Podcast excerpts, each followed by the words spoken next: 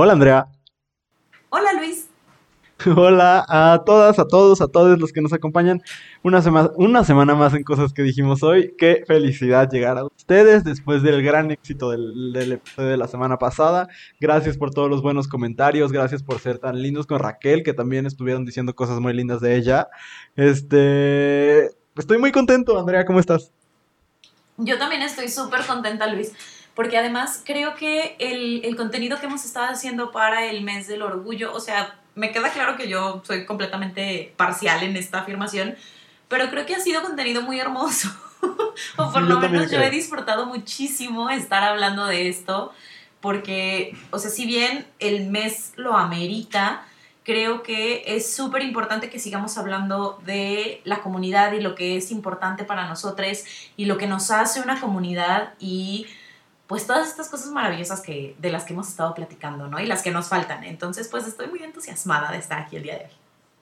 Aparte, esta semana tenemos un súper invitado, alguien que ha sido súper cercano a, al proyecto de Abrazo Grupal, que es el medio al que pertenecemos, desde muy, muy el inicio. Entonces, este, pues la verdad, que, qué emoción estar compartiendo esta semana con ustedes. Y, este, pues ya saben que estamos celebrando el orgullo, el orgullo desde casa. Espero sigan quedándose en su casa lo más que se pueda. Este, y hoy vamos a empezar, como cada semana, mientras estemos haciendo estos programas especiales, con lo que nos hace sentir orgullosos en cosas que dijimos hoy. Y Andrea, tú vas a empezar. ¿Por qué estás orgullosa? Okay. El día de hoy estoy muy orgullosa de Joy, de Jessie Joy. Uh -huh.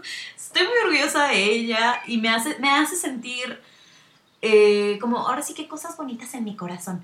Porque eh, si bien hace unas semanas salió la foto de ella y su esposa con su hija en la portada de un medio nacional y es un, paso importante, creo que en estos días yo he estado usando la plataforma que tiene como artista eh, reconocida en México y reconocida no solamente, pues ahora sí que por los chavos, ¿verdad? Sino, pues también le llega a las mamás y a las tías y como a todo este grupo de personas que a lo mejor todavía no son tan conscientes de que la comunidad de entrada existe y que merece un lugar dentro de, de nuestras vidas.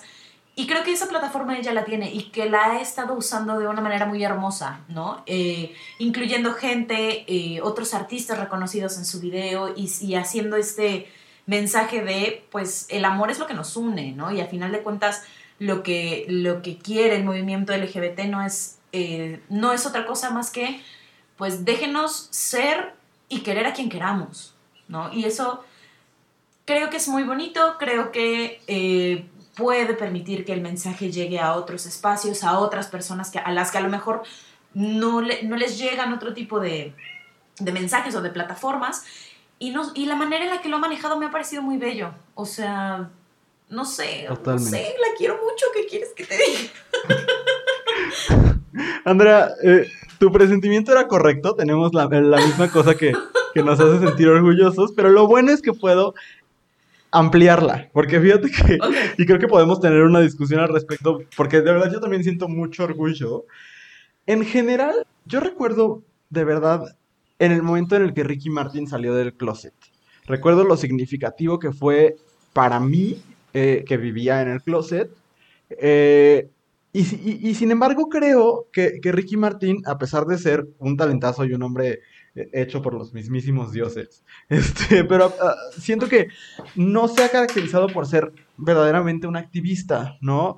Eh, y creo que algo que me hace sentir muy orgulloso es la gente que tiene una plataforma mainstream y que está arriesgando cosas por contar su historia. Y para mí, lo único que agregaría yo a tu, a tu orgullo de la semana es el caso de Pablo Alborán.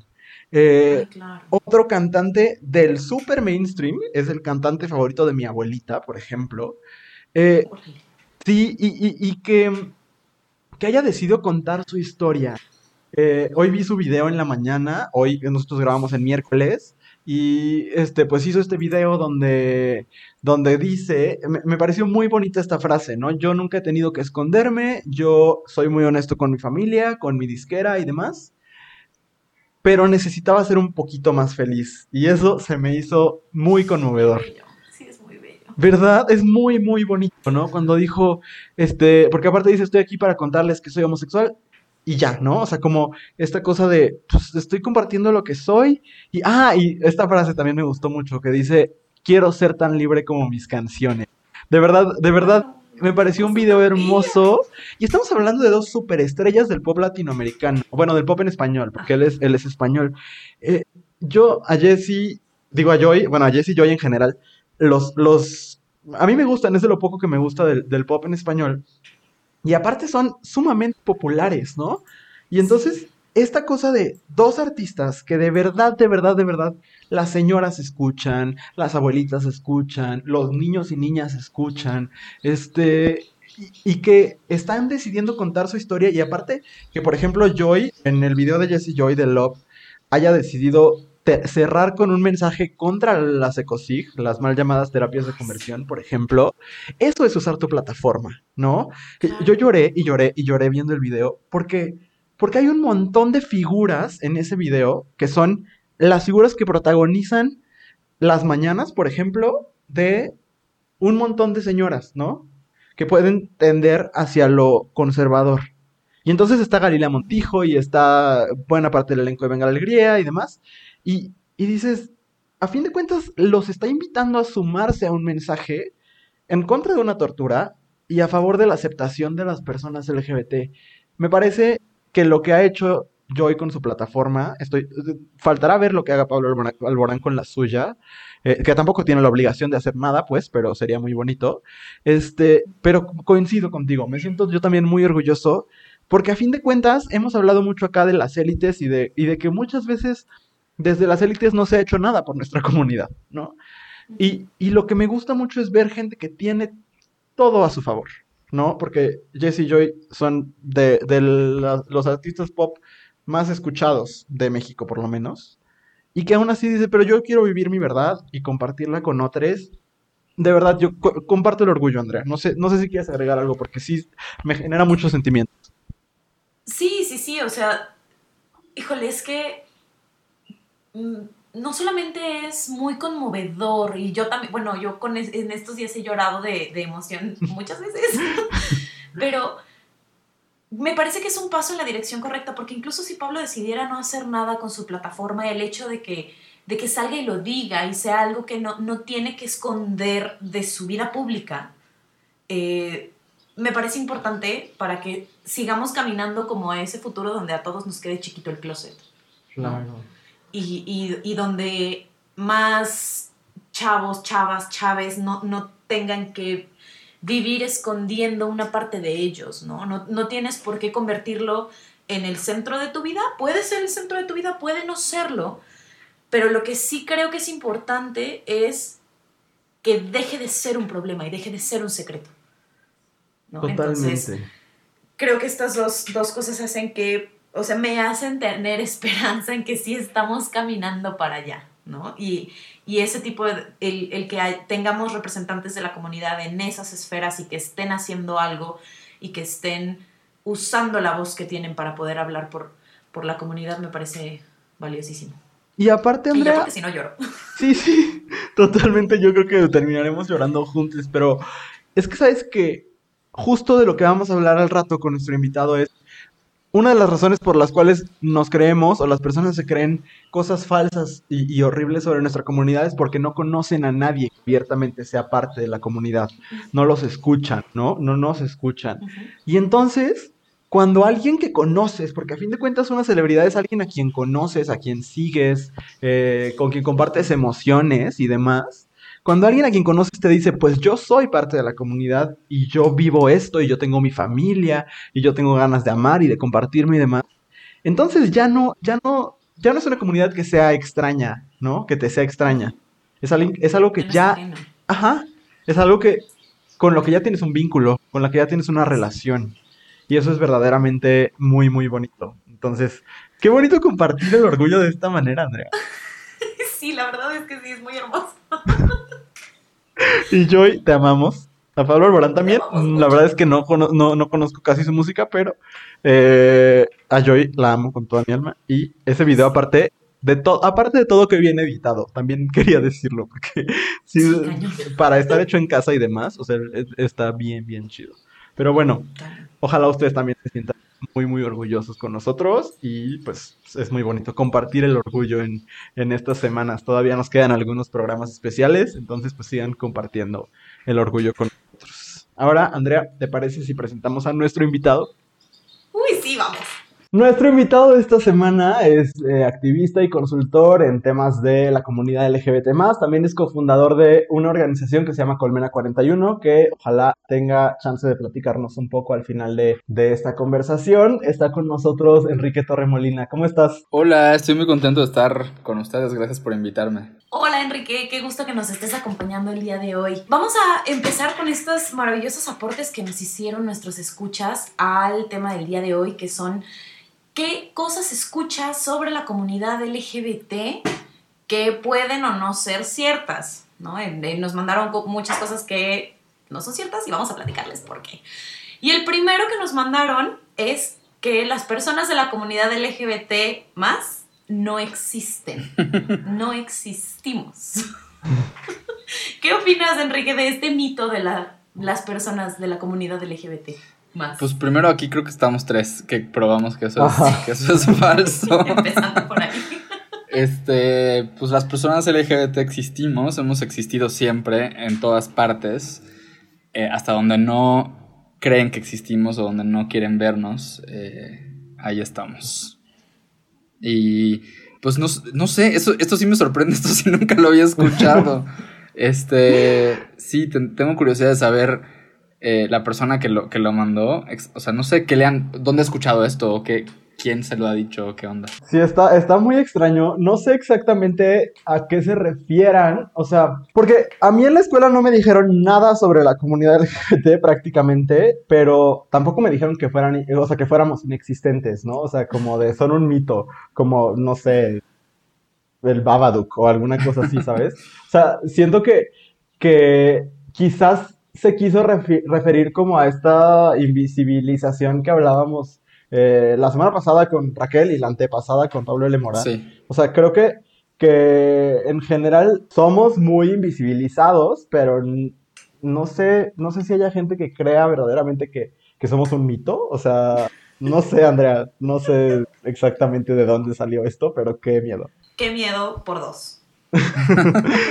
bueno, es que creo, o sea, estoy viendo como otras cosas que nos mandaron y creo que a lo mejor podemos entender un poquito de dónde viene este rollo de no existen con los dos puntos que siguen, que es como no solamente no existen, sino tenemos que justificar por qué hay esta, este comportamiento extraño, ¿no? Es como ponerle una historia de origen a Santa Claus. A lo mejor es eso. O sea, que, que, no es que piensen que no existimos, sino que nos transformamos gracias a una ideología malvada, ¿no? Que es justo lo que el, segundo punto de las cosas que nos, nos mandaron los escuchas, que dicen que somos parte del plan de un nuevo orden mundial para imponer la ideología de género. Y ese sí lo he escuchado muchísimo y me parece vomitivo y horrible. Y otro, que somos un culto que recluta personas, lo cual me da mucha risa y me parece algo muy bonito porque quisiera, quisiera formar parte. Este, ¿Eso lo habías escuchado, Enrique? Eso sí, ese era un secreto de las personas LGBT, pero ya nos descubrieron. Eh, pero no, sí, creo que, creo que, creo que justo a eso se puede referir esto, de que no existen. O sea, que las personas LGBT, digamos, nadie, nadie nace siendo LGBT o nadie es LGBT hasta que llega otra persona LGBT y lo convierte como un zombie, ¿no? Pues que somos parte del plan de un nuevo orden mundial para imponer la ideología de género. Pues la ideología de género es un término que un poco pues como medio hueco o como que la gente lo llena con lo que, como, lo que proyecta, ¿no? Pero es un, es un término que inventaron personas y grupos antiderechos, específicamente anti-LGBT, antiderechos de las mujeres, ¿no? Antifeministas. Eh, y es la, son las palabras que utilizan como para describir lo que hacemos, que es básicamente pues buscar que nos traten como personas. Eh, y, y digamos, y es, sí, son como las palabras que usan además para descalificarnos, como para decir queremos imponer una ideología, que a mí me llama mucho la atención porque de entrada, pues la palabra ideología en sí misma no es algo malo, entonces que la gente utilice, o sea, que alguien diga, ah, esto es una ideología, como que una ideología es algo terrible, pues a mí no me parece que hay ideologías buenas y ideologías malas, si nos queremos poner en ese plan, ¿no? Eh, y pues que somos un culto que recluta personas. Yo no, yo, a, mí me gusta, a mí me gusta la palabra reclutar, que es una palabra que mucho tiempo se ha, se ha usado también para criticar a las personas LGBT eh, al movimiento LGBT, ¿no? Y me gusta mucho, eh, justo por algo que hacía Harry Milk, por ejemplo, este activista gay de Estados Unidos, que él retoma esa palabra para decir en sus discursos y en, y en como en mítines y en marchas y demás, él empezaba diciendo, hola, soy Harvey Milk y estoy aquí para reclutarte. Y no se refería a las personas LGBT, se refería a las personas en general, ¿no? Como para alzar la voz por la igualdad, para, para acompañar al movimiento LGBT. Entonces, a mí esa palabra sí me gusta. Sí, y además, bueno, no sé ustedes, pero para mí hace que esto suene mucho más divertido. Claro. O sea, de pensar que va a llegar así una horda de homosexuales a reclutarme, es como, sí, huevo, sí voy. Sí, o que, o que te llega como un, como un regalo o alguna señal ahí como en código a tu casa y como para, ¿no? Ajá. Una notificación. Hace que suene muy divertido. Totalmente. Sí, yo creo que esto, en lugar de espantar a la gente que diga, ay, no, no, los LGBT, yo, la verdad es que suena muy divertido, la verdad es que la pasamos muy bien, entonces cáiganle al culto, se va a poner padre. Exacto, tenemos galletas y todo. Y que nuestras misas podrían ser menos aburridas también. No manches, imagínate el coro con canciones de Cher. Pues no, bueno, sería muy fabuloso. De eso hay ángeles volando en este lugar, pues sí, prefiero a Cher definitivamente. Pero bueno, mira- Andrea, ¿qué más nos dijeron? Eh, siguiendo con, como con este asunto de por qué no existimos, entre comillas, este, muchas personas dijeron que en realidad las personas de la comunidad LGBT no existen, solo deciden ser parte de la comunidad por moda. ¿no? Y está bien padre porque alguien nos puso que mucha gente decide, signo de interrogación, ser homosexual por moda, muchos signos de interrogación. Y no, o sea, guay. No entiendo por qué. O sea, entiendo que hay muchas modas y que de repente sí uno se quiere subir al tren, pues. Pero, híjole, de eso a decir, ay, ¿sabes qué? Me quiero, o sea, quiero ser parte de una comunidad que es súper atacada y súper discriminada solo porque está de moda. Ugh. Así como que no tiene mucho sentido en mi cabeza. No sé tú qué piensas, Enrique. Pues sí, yo creo que no, yo creo que nadie decide este, que, te, que te gusta eh, y, no creo que lo hagan, aunque se pusiera muchísimo más de moda ser LGBT, como ya lo está en el sentido de que cada vez está mejor visto o menos mal visto, digamos. Pero solo para ser un poquito abogado del diablo, eh, creo que, o sea, mi, mi problema con el tema de que la orientación sexual, si naces con ella o te haces, o incluso si empujamos más los márgenes y, y- y di- digamos, si queremos decir que alguien decide serlo, mi problema con toda esa discusión es que cada una de esos, cada uno de esos caminos está como ligado, está como ligado a, a- o como que condicionamos cómo vamos a tratar a las personas, personas LGBT a partir de que concluyamos cómo llegaron a ser LGBT, ¿no? Entonces, si naciste así o te volviste así porque no tuviste de otra, pues entonces te voy a tratar bien porque no estuvo en tus manos tomar una decisión, ¿no? Eh, y lo digo porque me acuerdo igual hace unos años una actriz que luego se volvió política en Estados Unidos, Cynthia Nixon, eh, la abogada de Sex and the City, eh, que ella, ya no me acuerdo si se identifica como lesbiana o bisexual, pero bueno, ahí lo pueden googlear, pero ella habla de, de cómo ella decidió no necesariamente que le gustaran eh, las mujeres versus los hombres, pero sí, ella como que tiene un discurso de reivindicar el, el poder de yo decido con quién estoy, ¿no? No necesariamente decido quién me gusta o quién me atrae, pero decido eh, con quién estar y cómo identificarme. Un poco, y me acuerdo que fue muy criticada por eso, ¿no? Porque pues justo como que una buena parte del movimiento LGBT reaccionó diciéndole como, no, llevamos años diciendo que esto no se elige y ahora vienes tú y dices esto. Pero su discurso era como, ¿y qué? ¿Y si yo lo decidí, eso qué tiene de malo? ¿Eso haría menos válida mi orientación o mi identidad? ¿O eso haría que, que entonces ya no me respetes tanto o, o que yo no merezca las mismas cosas? ¿no? Entonces se me hace como muy interesante. Pero yo no creo que se elija. No, y aparte, híjole, seamos bien honestos, si se pudiera elegir, a nadie le gustarían los hombres más que a los hombres. Estoy de acuerdo. O sea, seamos Estoy de acuerdo. A- algunos, algunos días, sí. Y algunos. Exacto. Sí, sí, totalmente. Creo que, creo que por ahí va el asunto.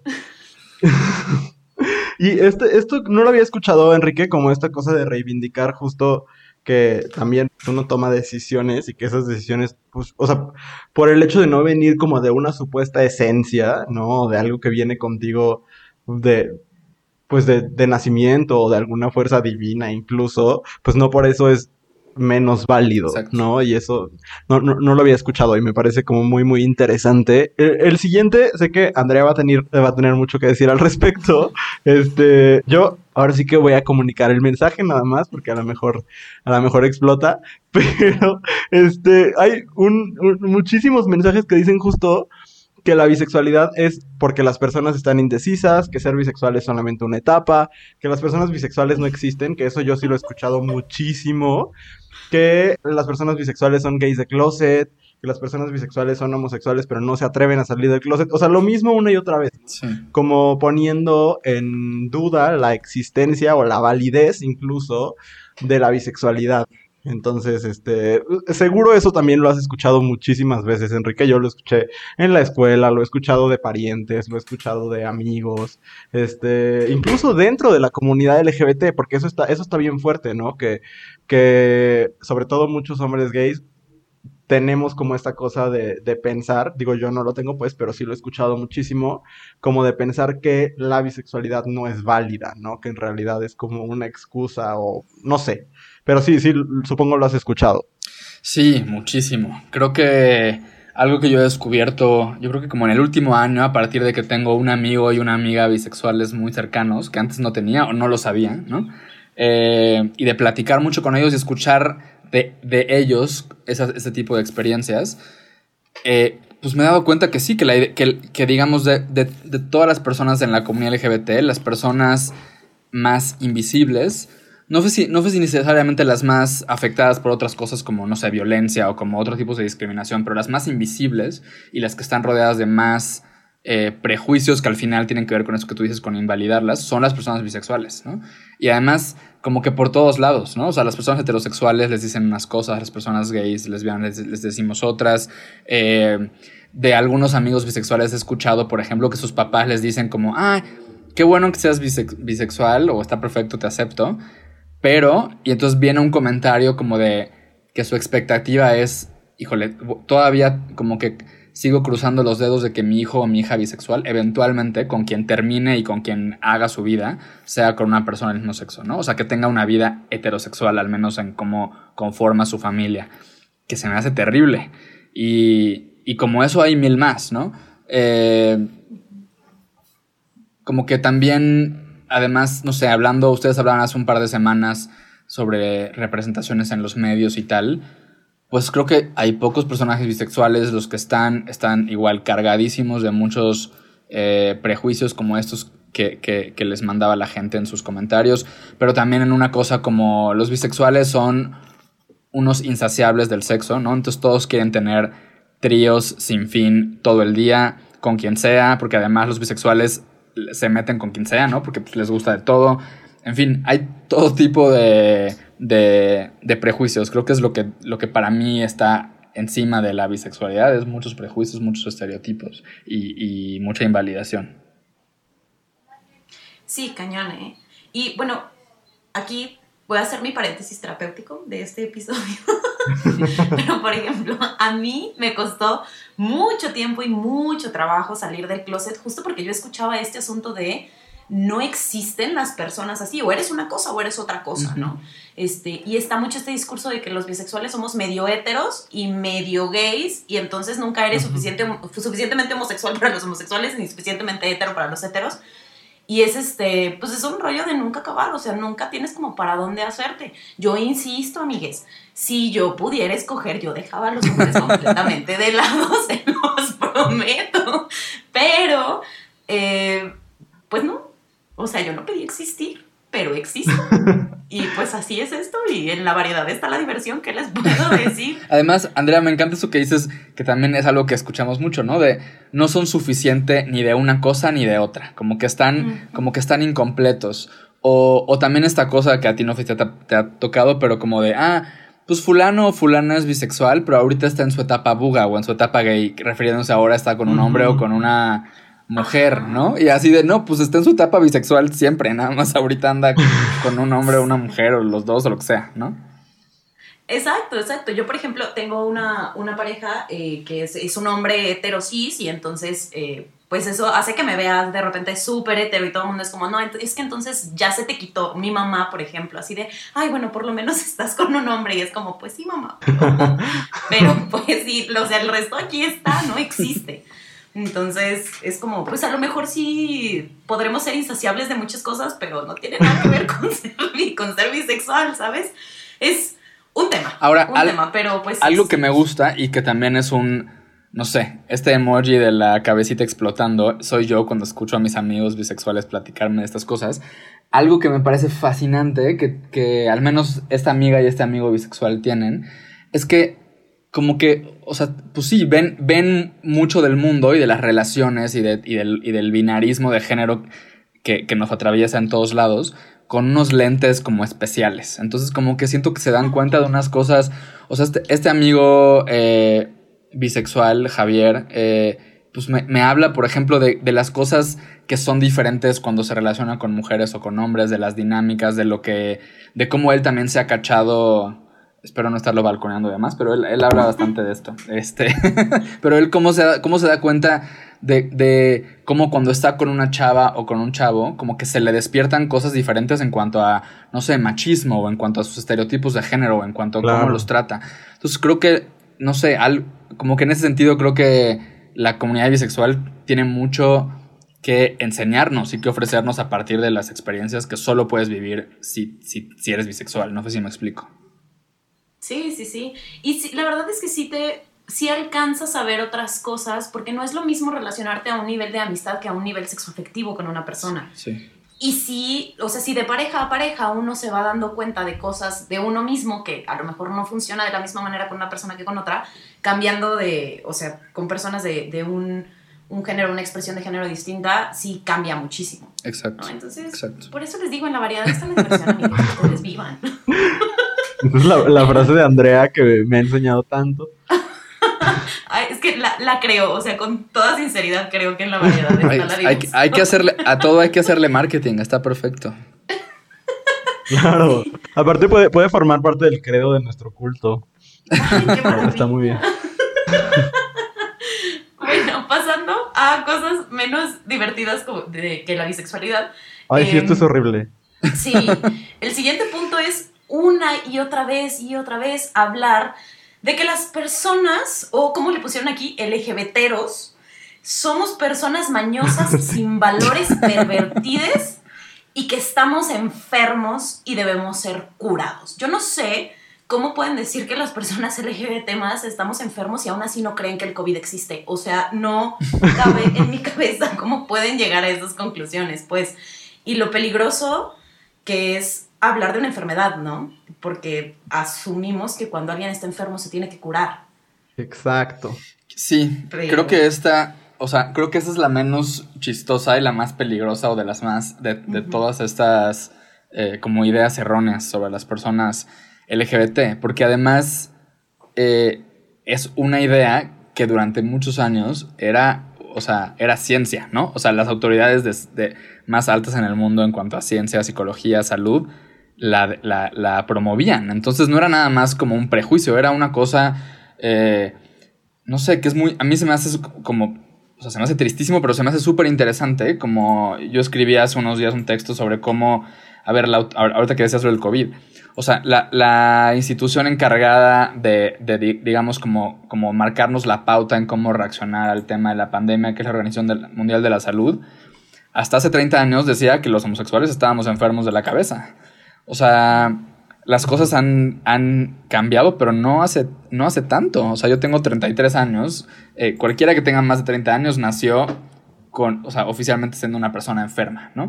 Y aunque eso ya se borró de esa lista de la OMS y de otras instituciones, eh, pues el, estereotipo ha seguido. O sea, yo creo que nos quedan varios años por, para, terminar de, de, borrar esa, esa creencia, ¿no? Y eso genera que muchas personas LGBT, pues sean víctimas de, esfuerzos para corregir esa orientación, ¿no? Lo, que, lo muy mal llamado terapias de conversión o terapias reparativas, que no son terapias, ¿no?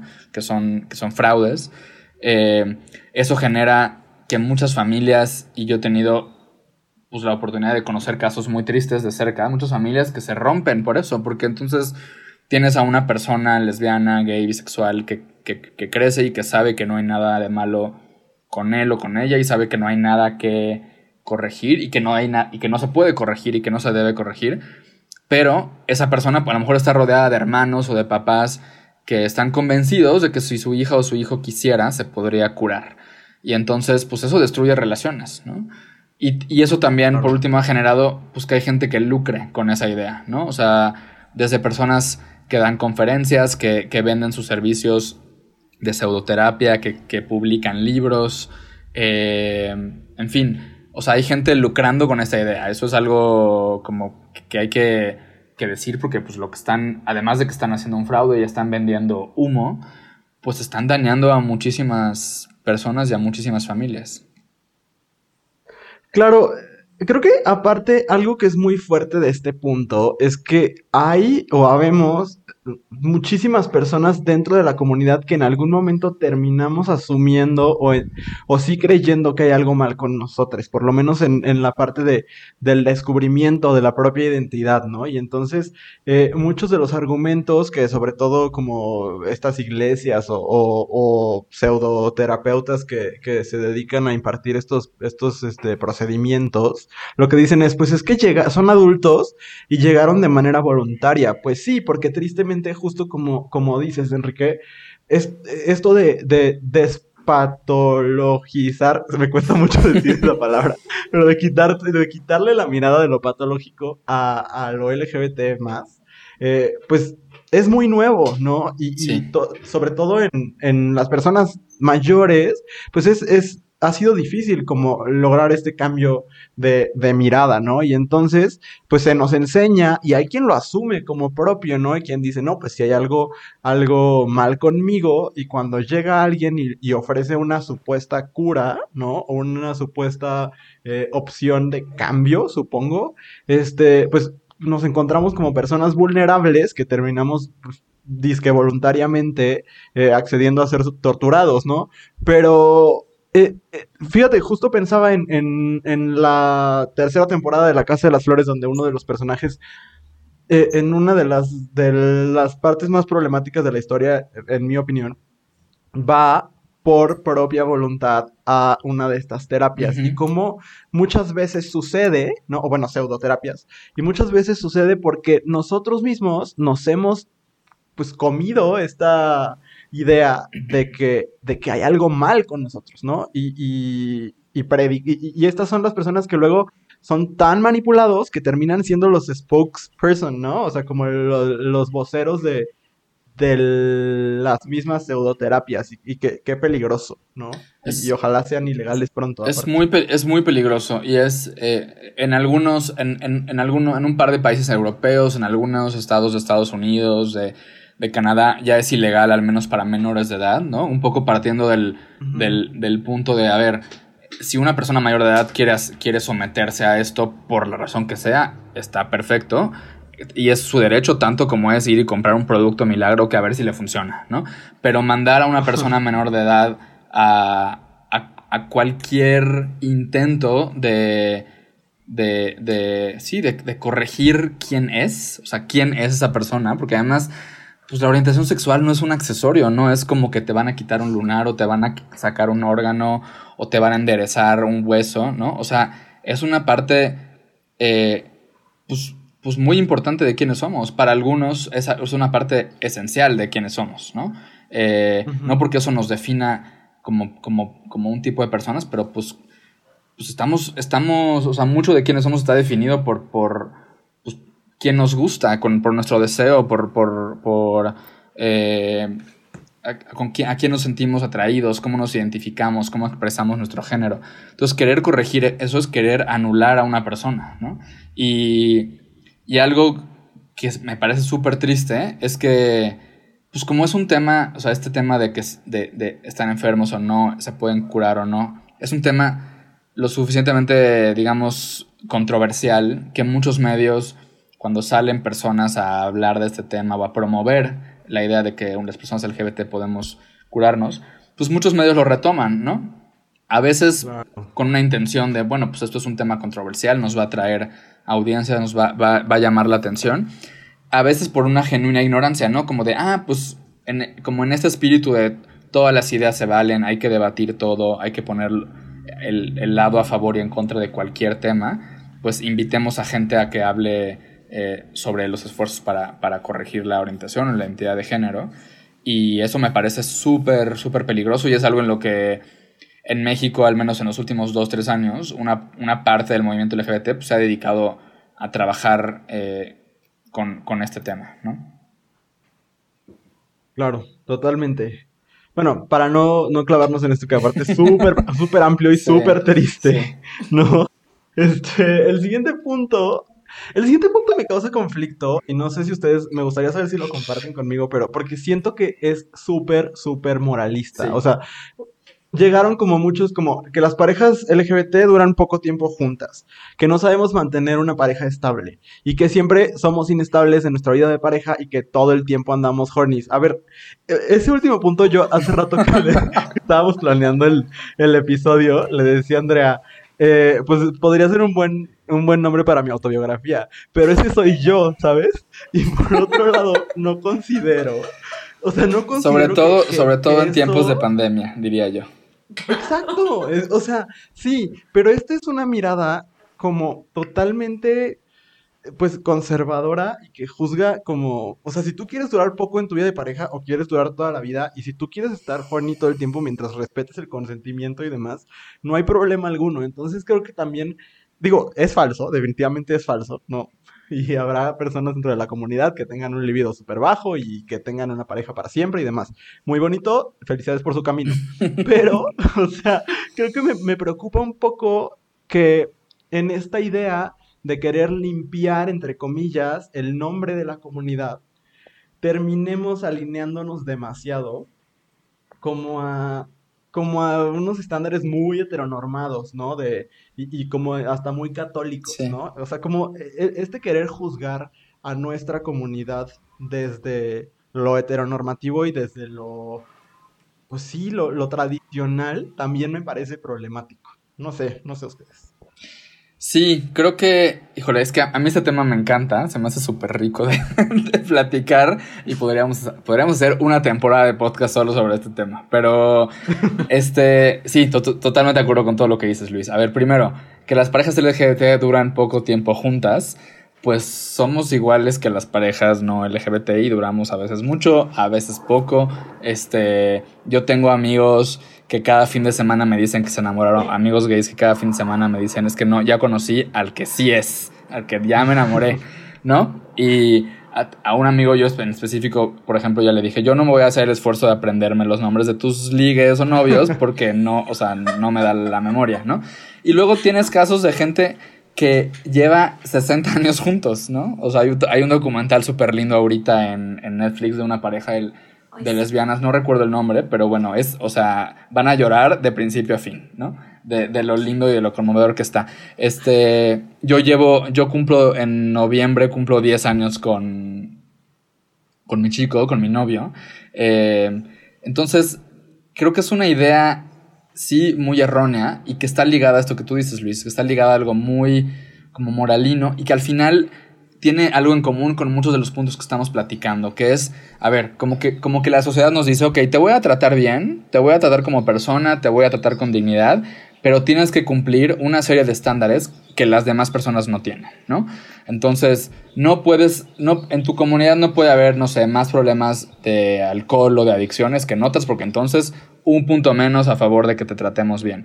Que las parejas, que tú, que tú y tu pareja tienen que ser así o sea, una relación ejemplar, ¿no? Porque si no, entonces la estás, la estás cagando en cuanto a la imagen que pintas de la comunidad LGBT, en cuanto a la imagen que queremos ver de ti.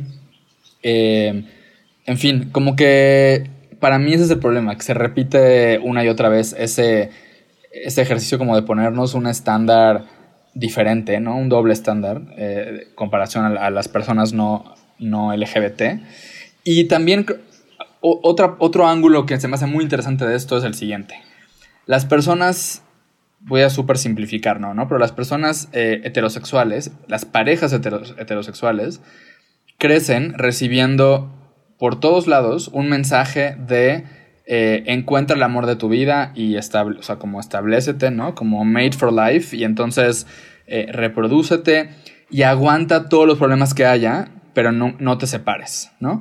Y eso lo escuchan de sus papás, de, la, de los medios, en la escuela, ¿no? Es lo que la biología supuestamente nos, nos impulsa a... Es como el camino que supuestamente la biología nos impulsa a seguir, la genética y tal. Eh, y eso trae muchos problemas, como por ejemplo, pues parejas que justo sí duran toda la vida, pero en un nivel de infelicidad y a veces de problemas de violencia muy terribles. Y por otro lado, las personas LGBT y sobre todo, sobre todo los hombres gays, o los hombres bisexuales, pero bueno, los hombres, recibimos el mensaje opuesto, que es, a ver, no, te, no tienes ningún incentivo para quedarte con una persona, ¿no? Entonces tú eh, con una sola persona, quiero decir. Entonces tú liga, mientras más ligas, más, ligas eres mejor, eh, no te comprometas con nadie, pues no tienes el riesgo de embarazar a una, a una mujer, entonces tú date con todo mundo. Eh, si, si, no sé, algo que yo igual escucho muy seguido y que platico con, mis amigos es esa cosa de, sobre todo amigos, por ejemplo, que viven en ciudades grandes como Ciudad de México, ¿no? o, pero también de otros países, que dicen, a ver, hay una cosa en las apps de liga, por ejemplo, de que, híjole, empiezo a platicar con alguien y me cae bien y me gusta, pero como que tengo esta duda de, no, pero ¿qué tal si hay alguien que me gusta más? Porque al final hay una oferta enorme de hombres en esta ciudad y ¿por qué me voy a como eh, conformar o por qué me voy a como estacionar solo con una persona? Entonces, además de todo esto que tú decías, Luis, creo que también hay esa parte de cómo eh, la cultura y la sociedad nos, nos, empuja hacia una cosa o hacia, o hacia la otra. No sé si me explico. Sí, sí. Y eso que estás diciendo, Enrique, me parece súper importante porque yo no sé qué fascinación tiene la gente en seguirnos empujando al rollo monógamo. O sea, neta, no lo entiendo. Totalmente. Porque, eh, o sea, de verdad, tanta gente bonita que existe en el mundo, tantas cosas padres que puedes construir con la gente, tanta variedad como para que te diviertas todo el tiempo, como para de verdad insistir en este rollo de la monogamia es lo único real, ¿no? Y si no eres monógamo y aparte de que tu relación sea longeva, entonces no es, no es válida. 100%. Y es una conversación también a mí se me hace súper interesante, podríamos hablar horas de esto también, pero sí, el tema de la, la, monogamia versus todas las otras opciones que hay que no son monogamia, ¿no? Los diferentes formatos de relaciones abiertas. Eh, y yo también es un tema que discuto mucho con mis círculos, ¿no? Con, con gente cercana. Eh, porque también ahí ya, o sea, me encuentro con estas eh, como reacciones de, por ejemplo, gente monógama frente a gente que está en una relación abierta que como que asumen de, ah, pues es que supongo que tu relación es abierta porque no estaba tan chido, ¿no? O no te gusta tanto, o no te lo tomas tan en serio, o no se quieren como dicen que se quieren. Y luego hay lo contrario, de, de, personas también en relaciones abiertas que como que ven a las personas que deciden ser monógamas y les funciona como...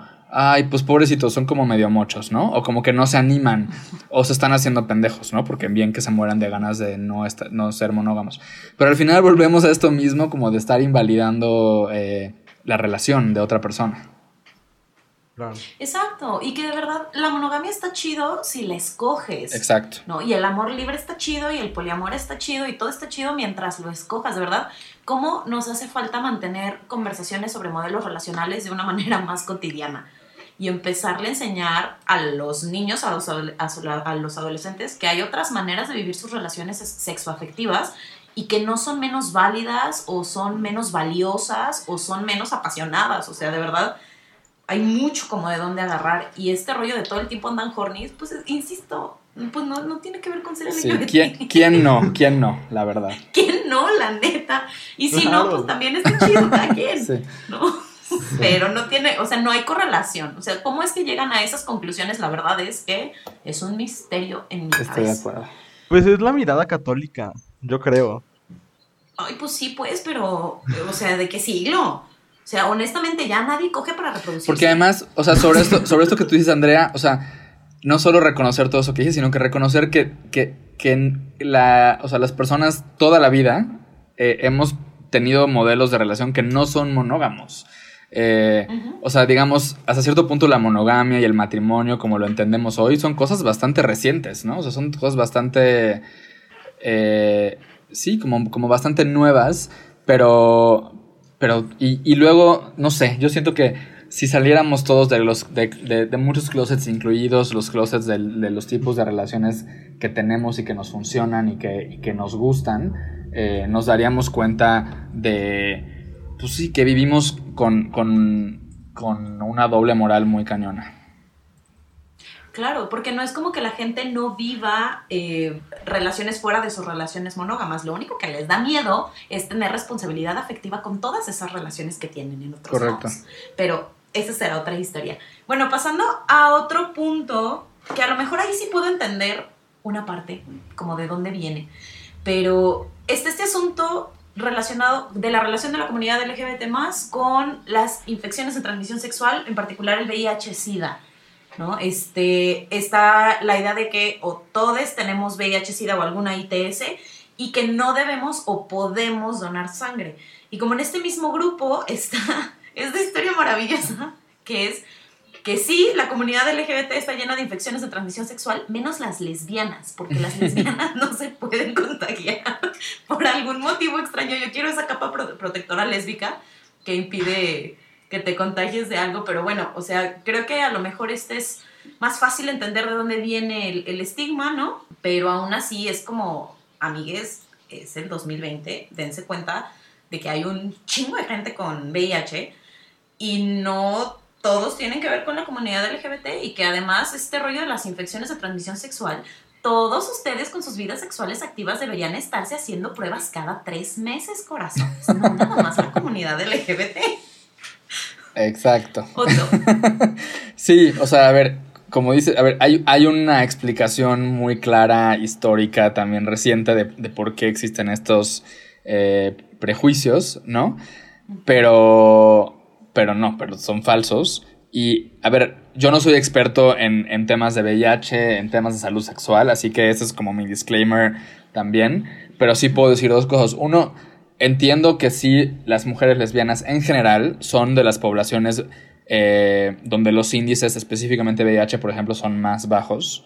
Y eso, eh, o sea, no sé, eh, he escuchado activistas LGBT o activistas que se dedican a temas de VIH hablar de por qué, por ejemplo, casi no hay campañas dirigidas a mujeres lesbianas con este tema. Hay una explicación por eso, ¿no? Solo para sacar ese tema como del, del camino. El tema de la donación de sangre, también, o sea, pues había una... Había un, una época en la que, pues sí, como que un poco supongo que fue la forma fácil de quitarse un problema en, en, en instituciones de salud, que dijeron, pues mira, que los gays no donen sangre y así nos ahorramos ese, ese problema, eh, porque y también, a ver, y tiene sentido a cierto punto, era una época en la que todavía no, así como ahora el COVID, pues no sabíamos mucho sobre el VIH, ¿no? Era algo nuevo. Entonces, eh, pues digamos, el mandato es como vamos a cuidar la salud de la gente. Hoy ya sabemos que, que cualquier persona eh, puede vivir con VIH, ¿no? No solo los hombres homosexuales o los hombres que tienen sexo con hombres. Y la otra cosa importante, porque eso es, esto sí es, me, me, preocupa que es un, o sea, esta idea existe incluso en la comunidad LGBT en México, la idea de que eh, es legal, eh, digamos, prohibirle a los hombres eh, homosexuales o bisexuales donar sangre. En México eso es falso, en México eso es discriminación, eh, pero sigue sucediendo, sobre todo en hospitales o en clínicas privadas que además tienen este argumento de no, pues como es privado yo puedo hacer lo que quiera, incluido como pasarme la ley por el arco del triunfo, ¿no? Eh, y muchas personas no saben que eso es ilegal, entonces nada más eso es como un comercial para que si se topan con eso, que a cada rato salen historias en redes sociales y en medios de discriminación en el tema de donación de, donación de sangre, sepan que eso es discriminación, sepan que eso no, no puede suceder y deben denunciarlo si se lo topan, ¿no? Claro, totalmente. Y, y súper importante, también creo que estas cosas estén dentro de los planes educativos, ¿no? Quizás de repente Andrea y yo, por a lo que nos dedicamos, traemos mucho el tema educativo al podcast, pero, pero sí creo que es súper importante que los adolescentes sepan que, que para los hombres que tenemos relaciones con hombres eh, y, las mujeres que tienen relaciones con mujeres y todas las, las formas de, de, vivir nuestra sexualidad y nuestra afectividad. Este, pues el asunto de los anticonceptivos y de la, de la protección y demás, creo que no está suficientemente hablado en este país y que tiene que ver con este estigma alrededor del donar sangre, porque está este, este prejuicio de, pues es que seguramente tienen sexo sin protección, y quien lo hace, pues es probablemente porque no tiene la información suficiente, ¿no? Entonces también como la importancia de hablar de estos temas desde muy, muy chicos. El... Y antes de que cambiemos de tema, o sea, perdón, perdón, pero su tía Andrea tiene que hacer una aparición en este momento y de verdad insistir, si tienen más de una pareja sexual, háganse pruebas cada tres meses. Hay virus que no aparecen en las pruebas de sangre, amigues. El VPH no aparece. Entonces, de verdad, usen métodos de barrera, cuídense así, estén con personas con pene, personas con vulva, no importa de verdad. Cuídense, hay un montón de cosas y siempre pueden ser todo, o se pueden andar hornis todo el tiempo y ser todo, hacer todo tipo de cosas, pero cuídense nada más, usen métodos de barrera, usen lubricantes y sean muy felices y háganse pruebas cada tres meses. Retuita eso, sí. claro. Andrea, pero aparte, ¿cómo cómo la misma moral de la que ya hemos hablado varias veces es justo lo que impide que esta información llegue a la gente, ¿no? Porque justo es, no, pues mejor no tengan relaciones, ¿no? Y esto del mejor anticonceptivo es la abstinencia, pues sí, pero Desde llamarles anticonceptivo, no tiene nada que ver con concebir o no concebir, o sea, sí, tampoco queremos concebir de gratis, pero se trata de vivir una sexualidad plena y segura, plena y segura, amigues, siempre. Exacto. Entonces sí creo que, aquí también la moral nos estorba un buen. En, la, siguiente, híjole, creo que deberíamos dedicarle muy poco tiempo. Este, me parece absurdo. Eh, hace poquito me invitaron a, una clase en una universidad, bueno, en una, una clase virtual, obviamente. Y este, di mi charla que no tenía nada que ver con este tema. Y cuando abrieron a preguntas, justo me preguntó alguien, ¿qué opinas? De que la comunidad de pedófilos ahora se quieren unir a la comunidad LGBT. Eh, yo ya había visto y había borrado gente de, mi, de mis redes sociales justo por estas, estas noticias compartidas de esta es la bandera de los pedófilos. Este, y ahora quieren formar parte de la comunidad LGBT y demás, ¿no? Y nos llegaron dos personas que dijeron eso, que, que la comunidad LGBT apoya a los pedófilos y otro que a los ofílicos. Eso sí no lo había escuchado, pero qué horror.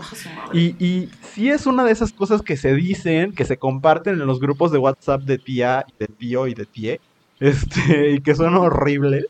Y este, y que creo yo, no sé, que surgen muchas veces de estas páginas web tipo Aleteya y, afiliados de, de ultraderecha que están intentando echarle tierra al movimiento y desvirtuarlo, ¿no? Pero, pero me, me da mucha hueva como tener este como tener que explicar algo que es evidentemente falso y que evidentemente surge de, un odio a la comunidad, pero este, pues creo que es un no rotundo, ¿no? No sé que, si haya mucho más que decir al respecto. Yo nada más diría, sí, es un no rotundo, es un, es un prejuicio que también ha existido mucho tiempo y es un prejuicio que además, ese sí ha sido, digamos, solo como que inflado por personas eh, homofóbicas, transfóbicas, bifóbicas, etc. Y sobre estos digamos, supuestos movimientos o grupos que, de pronto dicen, ah, queremos ser parte del movimiento LGBT o somos parte del movimiento LGBT, lo único que hay que decir es que es, son estrategias de grupos antiderechos eh, que surgen cada cierto tiempo. En los últimos años hacen este esfuerzo precisamente en esta época que estamos no sé, en el mes del orgullo, que el movimiento LGBT está particularmente activo y ocupado.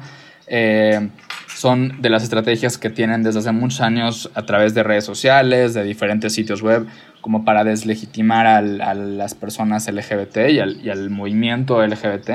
Eh, Pero es totalmente falso y algo importante que, que, que hay que recalcar es que son pseudomovimientos anónimos, es decir, no tienen, no hay personas con nombre y apellido que digan yo me identifico como pedófilo y sal y entonces eh, defiendo e, esta bandera o lo que sea, ¿no? Al contrario, son la definición de, de, trolls, ¿no? O sea, más amplia en, en, internet.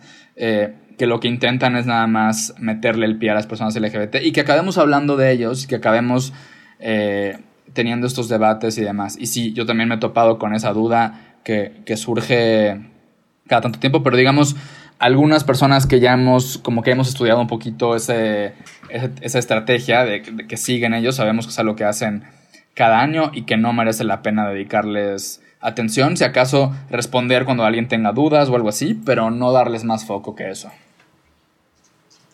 Claro, es, es eh, algo a lo que no le deberíamos dar mayor espacio. Lo único que creo que queda por decir es Ah, de nuevo, las expresiones comportamentales de la sexualidad de cada quien tienen que ver con el individuo y no necesariamente con su preferencia genérica. De verdad, no tiene nada que ver una cosa con la otra. Si se sienten confundidos, lo mejor que pueden hacer, amigues, es sentarse a investigar o acercarse con alguien y preguntar. O sea, de verdad, con toda confianza, si hay algo que no entienden o no saben cómo funciona, escríbanos a las redes de abrazo grupal y con gusto los podemos orientar a que por lo menos puedan leer cosas que sí están investigadas, no que nada más vienen de la moralidad y el corazón de cada quien. Y hay un par de, hay un par de artículos que luego les puedo compartir eh, que, que, explican de una forma mucho más articulada de lo que yo lo dije, esta estrategia que siguen estos grupos, que básicamente es un intento por, eh, sí, por, por, por perjudicar al movimiento LGBT. Así que luego se los comparto por si la gente quiere echarles un ojo.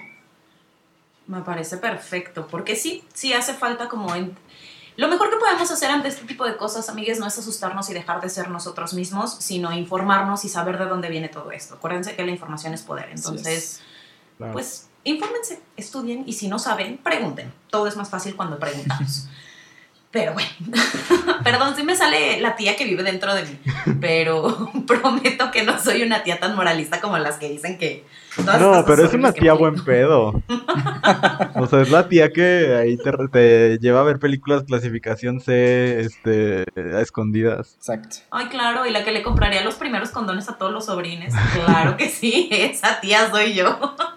pero bueno, nuestro siguiente punto está bien, eh, creo que tiene que ver con lo mismo de no entender qué pasa en este asunto y también no tener mucha voluntad por entender, ¿no? Que tiene que ver con que la mayoría de las personas trans se arrepienten después de transicionar y que y el no entender como la diferencia entre identidad de género, expresión de género, preferencia genérica, porque está él que quien es gay se siente mujer, quien es lesbiana se siente hombre y que los hombres gay nos tienen envidia las mujeres cis porque tenemos vagina. Este, de verdad creo que hace falta que nos sentemos todos a revisar las diferencias entre identidad de género, expresión de género, preferencia genérica y todas estas cosas que parece laberinto, pero no es tan difícil una vez que lo entiendes. Porque me queda claro que no tienen ni idea de una cosa o de otra. Y este rollo de que los hombres tengan envidia de las mujeres cis porque tenemos vagina, pues miren, yo no sabría decirles, yo nací con vagina, nací con útero. Entonces, pues si, si ustedes dos me tienen envidia por eso, estaría, estoy encantada de escucharlos comentar pues, al respecto. Pues yo solo, yo solo diría que, eh, pues, a ver, no creo que alguien haya estudiado, no haya, haya, hecho encuestas de satisfacción a las personas trans después de transicionar para saber, digamos, cuántas están contentas con lo que hicieron y cuántas no. Pero lo que yo sí puedo decir es que es lo suficientemente extraordinario el caso de una persona trans que se arrepienta, que hay una obra de teatro muy interesante que les recomiendo buscar, pueden buscar el, el texto, que se llama Los Arrepentidos, y es sobre un hombre y una mujer trans que se sientan a hablar sobre qué pasó después de su transición. Son casos, eh, creo que me parece que están inspirados, no sé si es como, como teatro documental tal cual, pero sí están inspirados en casos reales de, los, de finales de los 60. Los Arrepentidos, el, autor es Marcus Lindin y es una obra súper interesante, tienen unas conversaciones súper interesantes sobre mucho de lo que estamos platicando hoy aquí, sobre el género, de una forma muy compleja y muy profunda. Pero eso es lo que yo diría, digamos, es lo suficientemente eh, raro o extraordinario que esto suceda, que eso no quiere decir que esté bien o mal, ¿no? Eh, que, que, ha meritado que alguien escribió, o sea, que escribiera una obra de teatro para explorar esa experiencia, ¿no?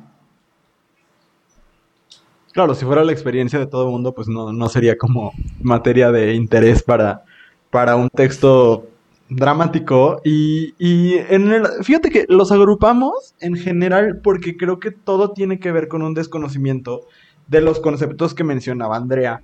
O sea, el asunto de confundir eh, pues la orientación sexual con este con tu, tu, identidad de género y demás creo que nace de un total desconocimiento de lo que cada una de esas cosas es y entonces este pues creo que es muy problemático porque Andrea creo que diste en, en el clavo cuando decías no querer tampoco aprender o entender, ¿no? Porque sí, creo que muchísimas personas, yo creo que la gran mayoría no recibimos toda la información que necesitábamos para entender estas cosas. Pero pero hay muchísimos recursos en todos lados en el internet, hasta en la televisión, quizás no los más efectivos, pero también los hay como para seguir en esta confusión. Entiendo porque me han llegado a preguntar mucho desde que se pusieron súper de moda eh, como todo el asunto drag, este, a partir de, de Drag Race, que, que, de repente sí hay estas dudas como de, pero solo se visten, o sea, ¿cómo, ¿cuál es la diferencia entre alguien que solo se viste por espectáculo y alguien que vive eh, una identidad de género que al sexo que se le asignó al nacer, etcétera, ¿no? Pero, pero también creo que hoy en día hay muchísimos recursos que se pueden consultar de manera muy fácil para salir de esta confusión. Porque sí es normal, o sea, no me gusta usar la palabra normal, pero sí sucede o es, o es frecuente como que haya estas cosas como de ya no entiendo, es demasiado para mí. Sí, pero también tienes un chingo de tiempo. O sea, realmente puedes ponerte a leer o a escuchar. o sea, te sabes la letra completa de Mis ojos lloran por ti, pero no te puedes sentar a, leer cuál es la diferencia entre los conceptos, ¿en serio? Sí, qué bonito es cuando puedes hacer las dos cosas, ¿no, Andrea? Ah, claro, claro. Por eso me considero muy talentoso. sí, creo que, creo que al final, o sea, sí, hemos tenido, o sea, a ver, eso, si, si, o conoces a una persona LGBT o nada más tienes que abrir tu computadora, prender la televisión y te la vas a topar, o, o es cosa de googlearle tantito. Y a veces es tan sencillo como preguntarle a la persona, porque ahorita podríamos dar una clase de las diferencias entre sexo asignado al nacer y género y orientación, identidad y expresión y tal, ¿no? Pero al final, eh, cada experiencia de, de, la, de vida de cada persona puede ser bastante distinta. Entonces, pues basta con, con, preguntarle a la persona. Y al final lo que yo diría es nada más, eh, lo importante es no atar ninguna de estas cosas a una cosa moral. Es decir, eh, si un hombre se, se, identifica como gay y un día se quiere pintar los párpados y otro día no, a lo mejor te cuesta trabajo entender qué significa eso o cómo debes de llamarle o cuáles son sus pronombres pero no ligues eso a, si lo debes de tratar mejor o peor como persona. ¿no? Al final es eso. Y no tengan miedo de preguntar. Nada. Porque hay mucha gente que dice, ay, no pregunto porque se ofenden. No, hombre, No, pregunten todo, pregunten todo. O sea, mucho más ofensivo, pues ser un ignorante, ¿sabes? O sea, y verdaderamente tratar mal a la gente. O sea, eso sí es ofensivo. Exacto. Claro. Eh, otro que, ay no, es que hay muchos muy problemáticos, porque nos llegó este que también no vamos a poder explicar a profundidad, eh, no, ni siquiera sé exactamente en qué está sustentado, pero sí hay como esta cosa de que las personas LGBT fuimos abusados o violados en nuestra infancia, ¿no? Eh, o sea, este, este, pues esta falsedad y este prejuicio. Evidentemente hay muchísimas personas LGBT y no LGBT que tristemente han sido y son víctimas de violencia sexual todo el tiempo. Y eso es horrible. Pero no hay una relación entre una cosa y otra, ¿no? Y, tristemente al parecer, porque si nos llegó este prejuicio, pues hay gente que lo cree. Sí, creo que lo único que diría es, creo que lo que hay, que, lo que hay detrás de ese prejuicio es la idea de que una persona, eh, si, si, es gay o lesbiana, bisexual, trans, etcétera, solo puede serlo como producto de un trauma, ¿no? O sea, como producto de algo malo y terrible y catastrófico y de una tragedia, ¿no? O sea, y no porque así es y ya. Eh, entonces, digamos, eh, yo, yo meto este prejuicio como en este cajón de esto, como la obsesión que tenemos por saber de dónde, como de, como de encontrar la explicación detrás de la orientación de las personas o de la identidad de las personas LGBT, que a mí en general me parece una, o sea, a mí la, la digamos, explorar de dónde viene la orientación sexual, la identidad de género de las personas en general, no solo LGBT, se me hace súper interesante. Pero pues yo no veo a la gente obsesionada con entender la heterosexualidad, por ejemplo, ¿no? Eh, entonces es eso, es como decir... Y, y, y, luego una segunda cosa que es, bueno, pues tú fuiste víctima de algo, entonces pues ya, te jodieron y ahora eres esta persona, entonces tengo que sentir lástima por ti, que también me parece terrible.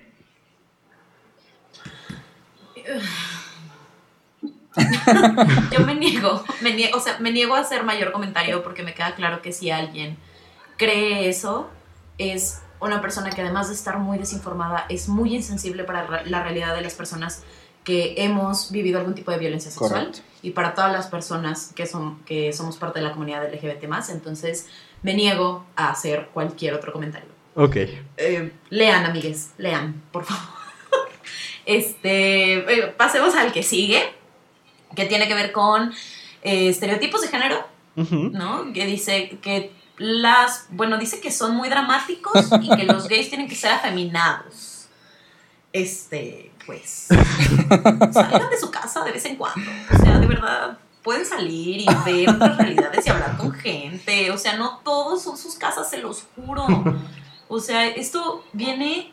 O sea, sí creo que tiene que ver con lo que platicábamos hace un par de semanas de la representación en los medios, ¿no? De, los estereotipos y, el, caer en ciertos eh, prejuicios y para podernos reír de las cosas, pero también de neta no salir y conocer gente. Totalmente. así es, así es. O sea, los gays tienen que ser afeminados, pues digo, la respuesta claramente es no. De que si somos muy dramáticos, yo digo que no, pero ahorita le podemos preguntar a José Raminovio que está aquí afuera, él qué opina de... ¿Qué opinaría de, de mí? Yo sí soy muy dramático. No, pero fuera de broma, pues no, o sea, somos tan dramáticos o no, o eh, tan variados como los hombres en general como las personas en general. ¿Y qué es afeminado aparte? O sea, como que desde, desde hacer el juicio con estos conceptos que de verdad o sea, dejaron de tener sentido hace muchísimo tiempo, si es que en algún momento lo tuvieron. Y, y, sí, creo que Andrea das como justo en el punto en de verdad salgan de su casa. En primer lugar, de nuevo, me, me parece que le estamos, no nosotros, pues, sino como en este prejuicio, en primer lugar, asignando un, eh, pues un valor negativo a lo tradicionalmente femenino, ¿no? Y desde ahí ya estamos, eh, pues siendo muy problemáticos. Pero aparte sí, o sea, eh, sí, qué hueva. De verdad, conozcan otras realidades, hablen con más gente que no sea la gente con la que se graduaron de la prepa. Y sí, de verdad, o sea, creo que, creo que falta justo eso. O sea, creo que creo que sí, creo que las personas que justo dicen estas cosas es la gente que dice como de la prepa fue la mejor época de mi vida y este tengo 40 años, que sí me parece como muy difícil. boring, boring, sí, no. Totalmente, totalmente, qué horror. Pero bueno, el siguiente es que si eres gay le vas a tirar la onda como esta expresión se me hace súper de tía. Como si fueras la última coca del desierto a los héteros. O sea. O sea, esa expresión es el título del libro de expresiones de tía. Sí. Totalmente. O sea. Sí, no, aparte si yo estuviera en un desierto no, no me gusta a mí el refresco. Pero bueno, el chiste es que. este. O sea, de nuevo, o sea, es que todo tiene que ver con no conocer. O sea, miren, sí hay, eh, quizás muchos gays en algún momento pasamos por la etapa de, que nos gustan los heteros. Ya lo platicábamos con Andrea. Pero no sé si necesariamente tiene, o yo creo que no tiene que ver con, con nuestra orientación, sino más bien con cómo nos construye la cultura. Pero, este, pues no, no sé, Enrique, Sí, este prejuicio que es falso se desaparece en automático conviviendo con personas LGBT, conviviendo con, gays específicamente para este punto, se los aseguro. Y creo que además este viene como del, del supuesto que tienen los hombres hetero por algún motivo de que todo el mundo les quiere tirar la onda. Ay, sí. O sea, relájense Con su playera del Necaxa. O sea, Dios mío, de verdad. Guay. O sea, este delirio de que de verdad todo el mundo les quiere tirar la onda es como... ¿Pero, pero por qué? Sí. O sea, o sea, a mí me ha pasado, pues, y, y no, no es ningún secreto el enamorarme de, de mujeres hetero y de hombres gays, es casi un hobby, pues, pero, pero eso no significa que, que uno va queriendo voltear a nadie o convencerles de que, de que la heterosexualidad no está chida. Y la otra cosa es, No, o amigos, sea, te tiran la onda y no quieres, como si te tira la onda cualquier persona que no te gusta, pues no quieres y se acabó. O sea, así- se acabó la discusión ahí. Ya si, si alguien no entiende de consentimiento, pues tiene que ver Esa con la otra, persona, claro. insisto, no con el hecho de que sea LGBT más. Pero bueno, pues está bien. Los delirios de los heteros están chidos. Y creo que, pero nada más, o sea, creo que yo sí diría una cosa que, acabas, que tiene que ver con lo que acabas de decir, Andrea. O sea, creo que esto revela mucho de cómo los hombres heterosexuales, y estoy generalizando muy cañón, pero lo- se lo tienen bien ganado, eh, entienden las dinámicas del ligue y del consentimiento. Entonces, por eso les aterra que una persona que, no va, que, que a ellos no les lata, les tire la onda, ¿no? Porque no, Claro. como que ni siquiera conciben que una persona puede llegar y decirte, me gustas, quiero contigo, ¿qué onda? Y tú puedas decir que no y se acabó. Exacto. Pero bueno, Sí, lo- lo- los heteros le tienen miedo a los hombres gay porque tienen miedo de que los traten como ellos nos tratan a Así nosotras. es, así ¿verdad? es. Claro. Pues bueno, hay que revisar el, el historial de cada quien. Chéquense, amigues. y el último punto que tenemos está muy chistoso porque creo que tiene que ver con esto último de, de, de revisar el machito que a final de cuentas todos de alguna manera llevamos dentro porque así nos educaron, ¿verdad? Eh, que el último punto dice que todos los LGBT más somos bien open mind, nada más por no ser heteros, y que los hombres no son machistas porque son gays y que son más empáticos que otros. Eh, eh, vamos, vamos, a, vamos a tardarnos dos horas más en este podcast ahorita para dar ejemplos.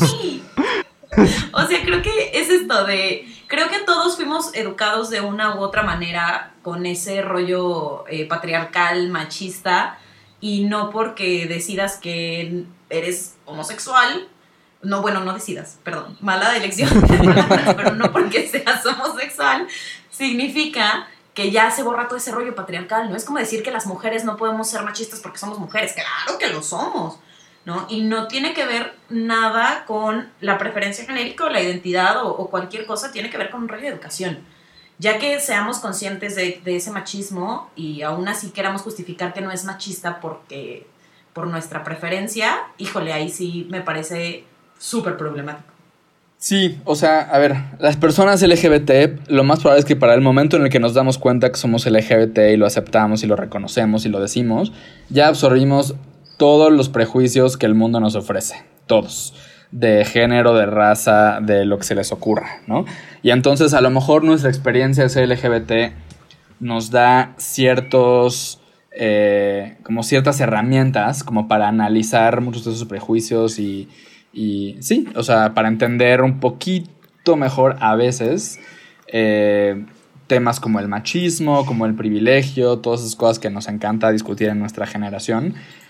Pero, pero es eso, tenemos quizá herramientas distintas para, para, para, digamos, desmenuzarlo. Pero no, no somos por default personas más abiertas, eh, más liberadas, más woke, eh, más empáticas, menos machistas. Absolutamente nada de eso. No, no, no, y aparte creo que basta entrar a Twitter para saberlo, ¿no? O sea, creo que este sí es muy fácil ver que dentro de nuestra comunidad hay muchas cosas que tenemos que trabajar, ¿no? O sea, si bien sí coincido con que a lo mejor nuestra experiencia, el, habernos sentido en algún momento todavía como pues vulnerados en, en nuestra dignidad, ¿no? Este, igual y nos hace entender algunas cosas de otras realidades, pero también tienes que abrir tu corazón para eso y ser empático, porque si no, pues puedes decir yo la pasé mal, pero todos los demás, pues, pues rásquense con sus propias uñas, ¿no? Creo que, que es evidente eh, que pues hay tanta diversidad dentro de nuestra comunidad como en cualquier otra, ¿no? Entonces, este, pues no, no, no es que no, no, no cabemos en un molde, ¿no? Y creo que intentar meternos en un solo molde de somos o sea, cumplimos con estas 10 características todos, pues seguramente encontraremos a alguien que cumpla con media, ¿no? Entonces, pues creo que ese, es lo complicado. Pero bueno, hasta aquí nuestra discusión de todas estas eh, cosas que se dice sobre nuestra comunidad y que son falsas y que muchas de ellas son horribles.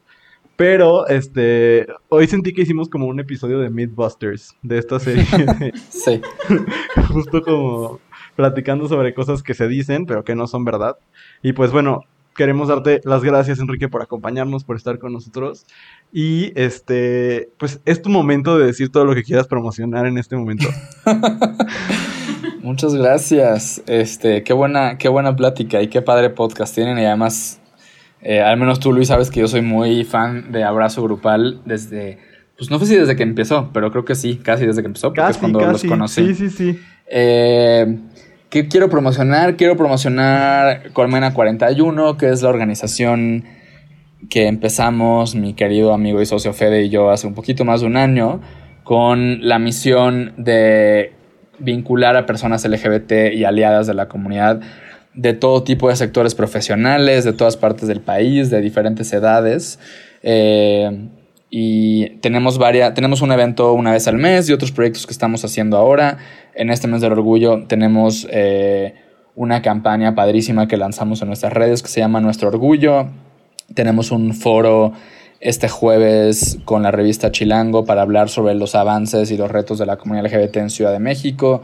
Eh, pero en general estamos haciendo cosas muy, muy padres. Eh, si buscan Colmena41, 41 con número, en cualquiera de sus redes o colmena41.com, eh, pueden conocer lo que estamos haciendo, pueden suscribirse a nuestro newsletter que mandamos una o dos veces al mes con información de nuestros proyectos y de cómo se pueden sumar. El resto del año tenemos planes de, que tienen que ver con, con proyectos de contenido, algunos talleres, muchas cosas. La pandemia no nos ha detenido, afortunadamente.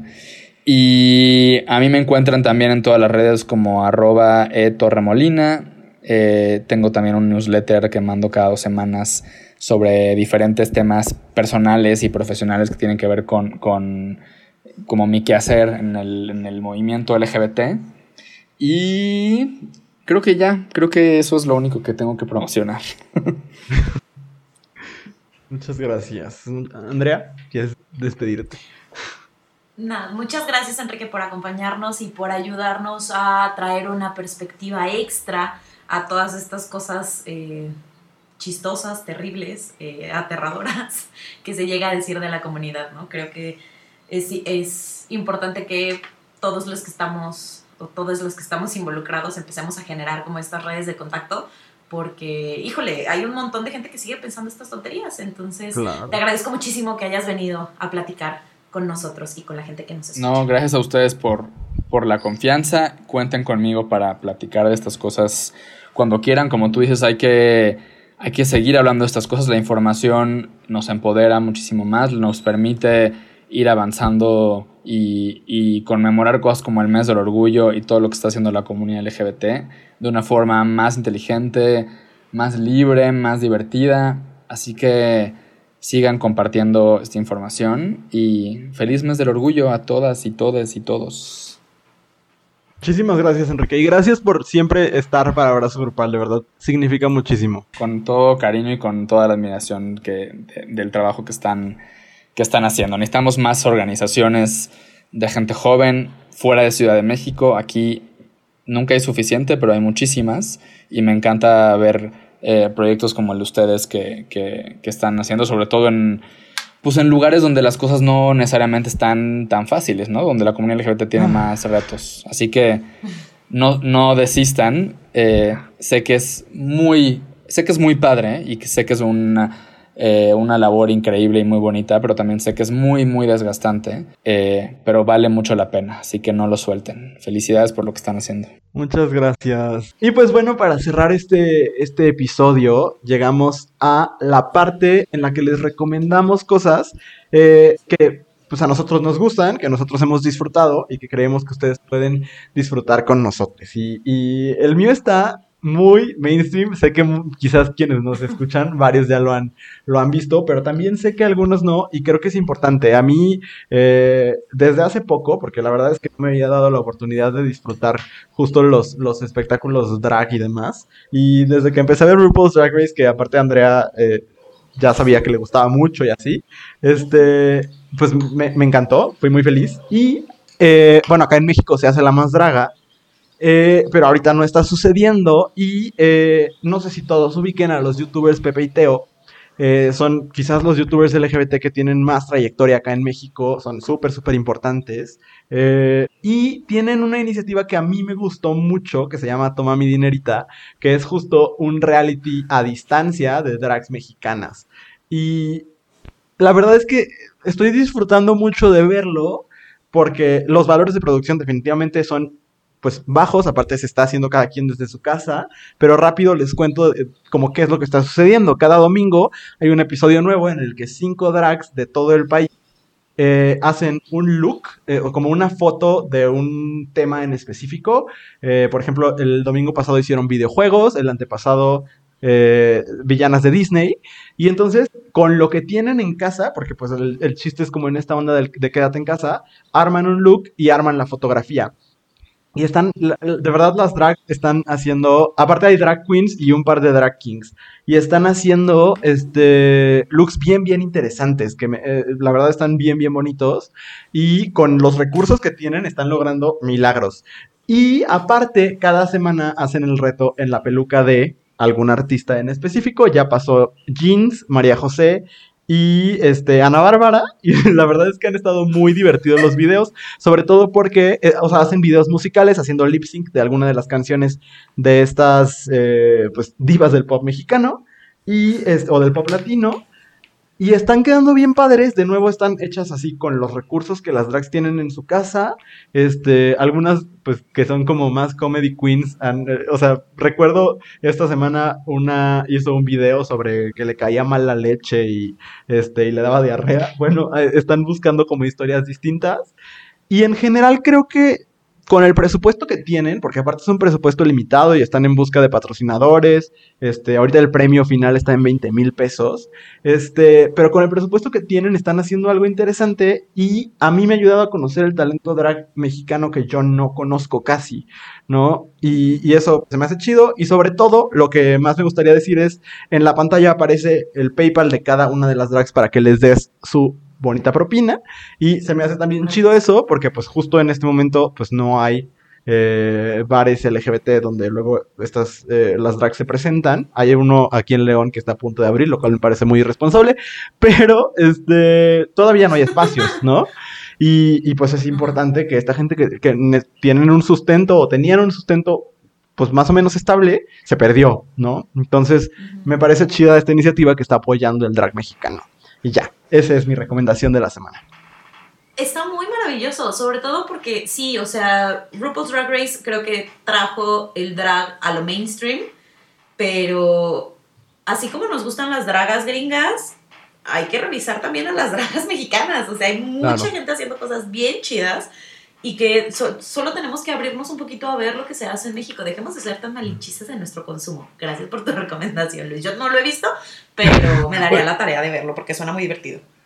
Sí. Oye, nada más una cosa.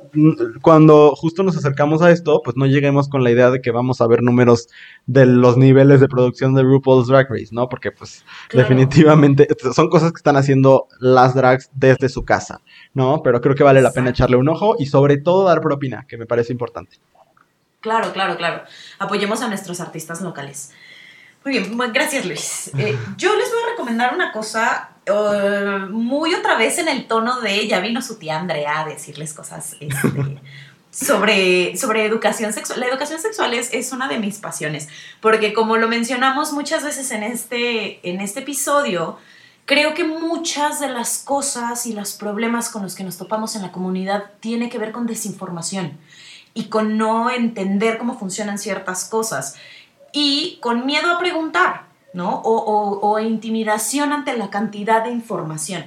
Entonces, en esta lógica de vamos a aprender y vamos a conocer y vamos a buscar maneras de tener más información sobre nosotros mismos. Les voy a recomendar algo que puede ser muy maravilloso para todas las mujeres y todas las personas con vulva, que es un libro que se llama El fruto prohibido de Liv Stromkis. Seguramente está mal pronunciado y pido disculpas. Pero este, este libro es una historia cultural de la vulva, ¿no? Este trata de por qué la vulva se consideraba de ciertas maneras en, ciertos, en ciertas culturas, por qué hemos llegado al punto donde se le trata de cierta manera o con cierto estigma. Y está hecho a manera de novela gráfica, es un cómic. Entonces la información está súper, súper diluida eh, como en cuestión de complejidad, pero sigue siendo muy enriquecedora. Entonces, eh, se los recomiendo muchísimo. Tiene información súper valiosa para entender por qué se nos enseña o se nos da educación sexual, y pongo educación sexual entre comillas, de ciertas maneras en el mundo occidental, ¿no? Y por qué se usan ciertas palabras y por qué hay ciertos rituales alrededor que es importante preguntarnos de dónde viene, ¿no? O sea, toda la educación que tenemos no apareció así de la nada y alguien se despertó un día y dijo, ay, así va a suceder. Todo tiene un trasfondo histórico. Y de verdad, creo que la mejor manera que tenemos de empezar a ser rebeldes contra el sistema heteropatriarcal es informándonos y entendiendo de dónde venimos y por qué suceden así las cosas y reapropiándonos de, nuestra, de nuestros cuerpos y de nuestros conceptos y de nuestra historia. ¿no? Entonces, eh, se los recomiendo mucho. El fruto prohibido de Liv Stromkis. Muy interesante. Pues ya, hoy, tuvieron variedad. no, no, me parece perfectísimo. Creo que está súper chido este podcast, que tenemos mucha diversidad. Entonces, está muy, muy chido. Pues ahora sí que ya tienen material para disfrutar este fin de semana, que espero se sigan quedando en sus casitas. Entonces, este, pues nada, llegamos al final de este maravilloso episodio. De nuevo, muchísimas gracias a Enrique Torremolina por acompañarnos. Fue una conversación de las que más he disfrutado con nuestros invitados. Este, todas las he disfrutado mucho, pero de verdad sí estuvo, fue muy, muy especial. Y este, pues ya saben que cualquier cosa que nos quieran mandar, lo pueden hacer en las redes sociales de Abrazo Grupal, especialmente al Instagram, que es arroba abrazo grupal. Ahí están las preguntas de la semana. Ahí les vamos recordando este, cuáles son los episodios. Les recordamos episodios anteriores que también por si se los perdieron y demás. Y hay muchísimo, muchísimo más contenido que sé que les puede interesar. Entonces, pues dense una vuelta a las redes de Abrazo Grupal. Y pues nada, gracias Andrea. Gracias Luis y gracias de verdad a todos los que nos siguen escuchando semana con semana. Es maravilloso. Escríbanos sus comentarios, eh, sus sugerencias, sus dudas, de verdad. la intención de seguir ampliando la plataforma es entre todos poder pues podernos ir acompañando y podernos ir dar, o sea, irnos dando respuestas también. Entonces, no me cansaré de decirlo ni en este episodio ni en ningún otro que si hay algo que no entienden, pregunten. Y nosotros somos, o sea, letrados en unas cosas, expertos en ninguna, pero eh, los podemos acompañar y dirigir hacia ciertas cosas y hacia ciertas plataformas que sí les pueden informar ampliamente. Entonces, sin pena, escriban, pregunten y regresen a escucharnos porque nosotros nos divertimos mucho compartiendo con ustedes. Muchas gracias, Luis. Gracias a ti, Andrea, y gracias a todos quienes nos acompañaron esta semana. Nos escuchamos el próximo jueves en cuanto empiece el día, ya lo saben, y adiós. Adiós. Cosas que dijimos hoy es una producción original de Abrazo Grupal, conducido y realizado en su totalidad por Andrea Ramos y Luis Ruiz. Nos escuchamos todos los jueves en Spotify.